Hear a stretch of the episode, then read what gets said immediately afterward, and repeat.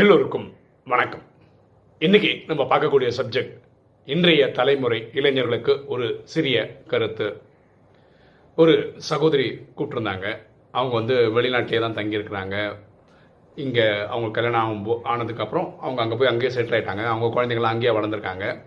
அவங்க குழந்தைகள் அதாவது இப்போ இந்த ஜென்ரேஷன் குழந்தைகள் என்ன சொல்கிறாங்களா அரேஞ்சு மேரேஜில் வந்து கணவன் மனைவிக்குள்ளே அடிக்கடி சண்டை சச்சரவு வருது. ஒரு டிஃப்ரென்ஸ் ஆஃப் ஒப்பீனியன் இருக்குது ஆனால் இந்த அரேஞ்ச் மேரேஜில் இருக்கவங்க எவ்வளோ டிஃப்ரென்ஸ் ஆஃப் ஒப்பீனியன் இருந்துக்கிட்டு வாழ வேண்டி வாழ்ந்துட்டு இருக்காங்க. ஏதோ ஒரு வேண்டா விருப்பாக வாழ்கிறாங்க ஆக்சுவலி இவங்க டிவோர்ஸ் பண்ணிட்டு அவங்களுக்கு பிடிச்சவங்களோட வாழ்ந்தாங்கன்னா வாழ்க்கை சிறப்பாக இருக்கும். இப்படி ஒரு மனநிலையில் தான் குழந்தைங்க இருக்காங்க. எனக்கு என்ன பயமாக இருக்குன்னா இந்த குழந்தைங்க கல்யாணம் பண்ணிட்டா எவ்வளோ சீக்கிரம் சண்டை போட்டுட்டாங்கன்னா உடனே டிவோர்ஸ் ஆகி வெளியே வந்துருவாங்களோன்னு ஒரு பயம் இருக்குது நம்ம கல்ச்சர் அவங்களால கொடுக்க முடியலையேன்னு ஒரு ஆதங்கம் இருக்குது இவங்களுக்கு என்ன சொல்கிறது எப்படி சொல்கிறதுன்னு புரியல அப்படின்னு கூப்பிட்டுருந்தாங்க. இந்த வீடியோ இன்றைய கால இளைஞர்களுக்கானது ஓகேவா நான் ஏன் அறிவுரைன்னு போடலன்னா அட்வைஸ்ன்றது யாரு- எத்தனை பேருக்கும் பிடிக்காது. ஒரு கருத்து இந்த கருத்தை புரிஞ்சுக்க முடியுமா ஏற்றுக்க முடியுமான்னு கொஞ்சம் கன்சிடர் பண்ணுங்கள் இந்த காலத்து இளைஞர்கள். ஓகேவா ஒரு விஷயம் சொல்ல பாருங்களா ஒரு குடும்பத்தில் ஒரு அப்பா பயங்கர குடிகாரன்னு வச்சுக்கோங்களேன். அப்போ அவங்க பசங்க வந்து இவர் எங்கள் அப்பாவே இல்லை அப்படின்னு சொல்ல முடியுமான்னு? என்ன இருந்தாலும் அவர் தானே அப்பா.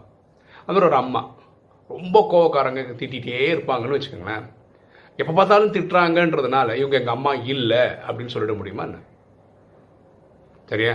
ஒரு பிறவின்னு இருந்ததுன்னா ஒரு அப்பா அம்மா கரெக்டாக நம்ம சாகுற வரைக்கும் அவங்க தான் இவங்க அப்பா இவங்க தான் எனக்கு அம்மா கரெக்டு தானே? இதை நான் மாற்றிக்க முடியுமா என்ன?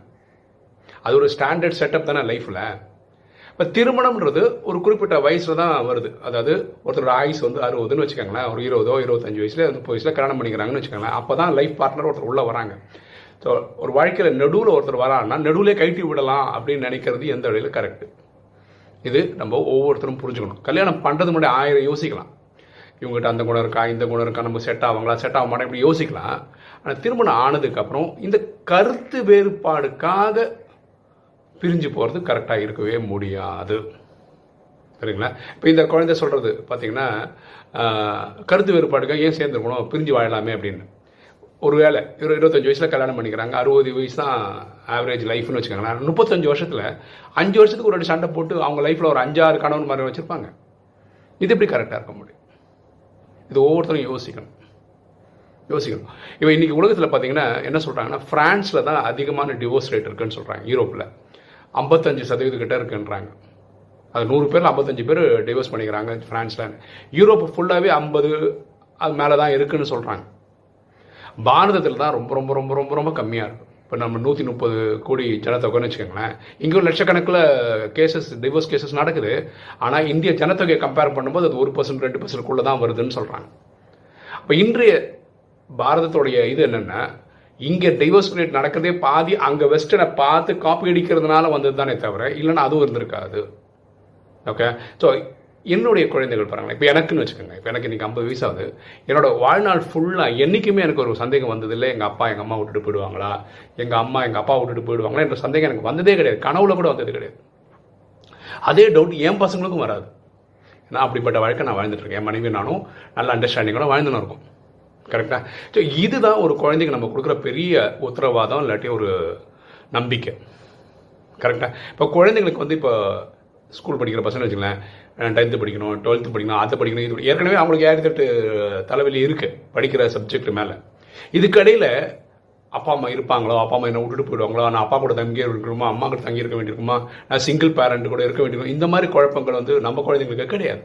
ஆனால் வெளிநாட்டு குழந்தைங்களுக்கு அது இருக்குது அவங்க லைஃப்பில் யார் கூட இருப்பாங்கன்னே தெரியல. எங்கள் அப்பா விட்டுட்டு போயிடுவாங்களா அம்மா விட்டுட்டு போயிடுவாங்களா நான் யார் கூட இருப்பேன்ற அந்த கவலையோடு தான் வெளிநாட்டு குழந்தைகள் வாழ்ந்துட்டு இருக்காங்க. இது ஒரு பெரிய சாபக்கேடு.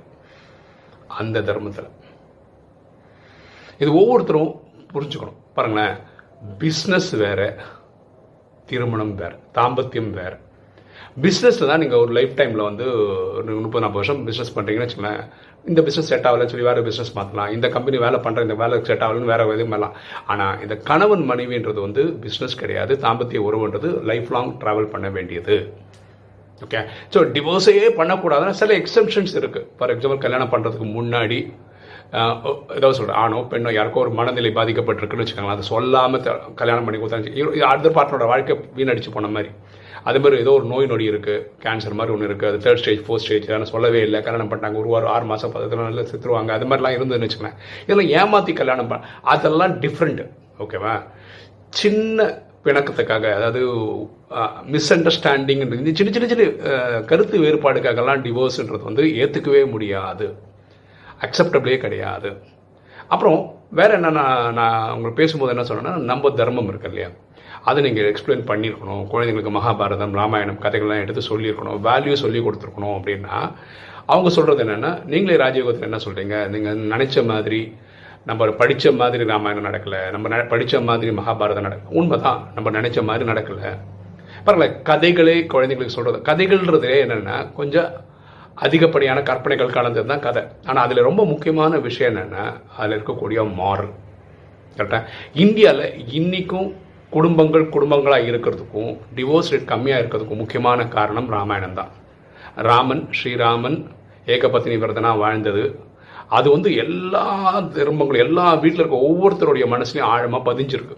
நீங்கள் நினைக்கிறீங்களோ நினைக்கலையோ இப்படி இதுதான் ரூட்டே ஓகேவா ஸோ இதுக்காகவாவது நம்ம ராமாயண மகாபாரதம் சொல்லி தரணும். ஸோ இன்றைய கால இளைஞர்கள் புரிஞ்சுக்க வேண்டிய விஷயம் இதுதான். அதாவது திருமண வாழ்க்கையை வந்து நீங்கள் பிஸ்னஸோடு ஒப்பிடக்கூடாது.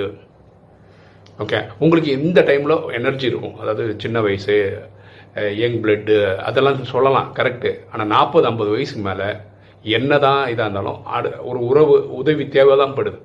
ஒரு ஆண் பெண்ணை நம்பி தான் இருக்கான் பெண் ஆணை நம்பி தான் இருக்காங்க ஒரு குடும்பன்றது அப்படி தான் இருக்குது அப்படி இருக்கும் குடும்பமே இல்லாமல் போயிடுச்சுன்னா என்ன ஆகும்?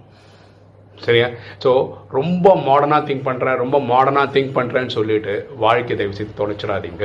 எனக்கே பர்சனலாக இப்போ எனக்கே இப்போ ஐம்பது வயசாகுது நான் நிறைய குடும்பங்களை பார்க்குறேன்.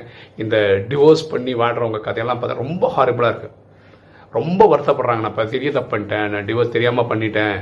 இன்றைக்கி நான் கஷ்டப்படுறேன். சிங்கிள் பேரண்டாக இருக்கேன் அப்படின்னு சொல்லி வருத்தப்படுற ஆண்களும் தெரியும் பெண்களையும் தெரியும். அவசரத்தில் முடிவு எடுத்துட்டேன்னு ஃபீல் பண்ணுறாங்க சின்ன சின்ன அல்ப காரணங்களுக்காக சண்டை போட்டு வந்துட்டேன் அப்படின்னு சொல்கிறவங்களும் இருக்காங்க. ஸோ இது ஒவ்வொருத்தரும் புரிஞ்சுக்கணும். ஸோ இது வந்து அறிவுரையாக எடுத்துக்க வேண்டாம்.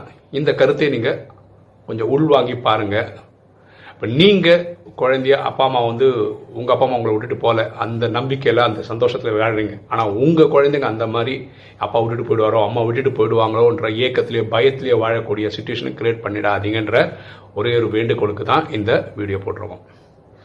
ஓகே இன்றைக்கி வீடியோ உங்களுக்கு பிடிச்சிருக்கோம் நினைக்கிறேன். லைக் பண்ணுங்கள் சப்ஸ்கிரைப் பண்ணுங்கள் ஃப்ரெண்ட்ஸ் சொல்லுங்கள் ஷேர் பண்ணுங்கள் கமெண்ட்ஸ் போடுங்க. தேங்க்யூ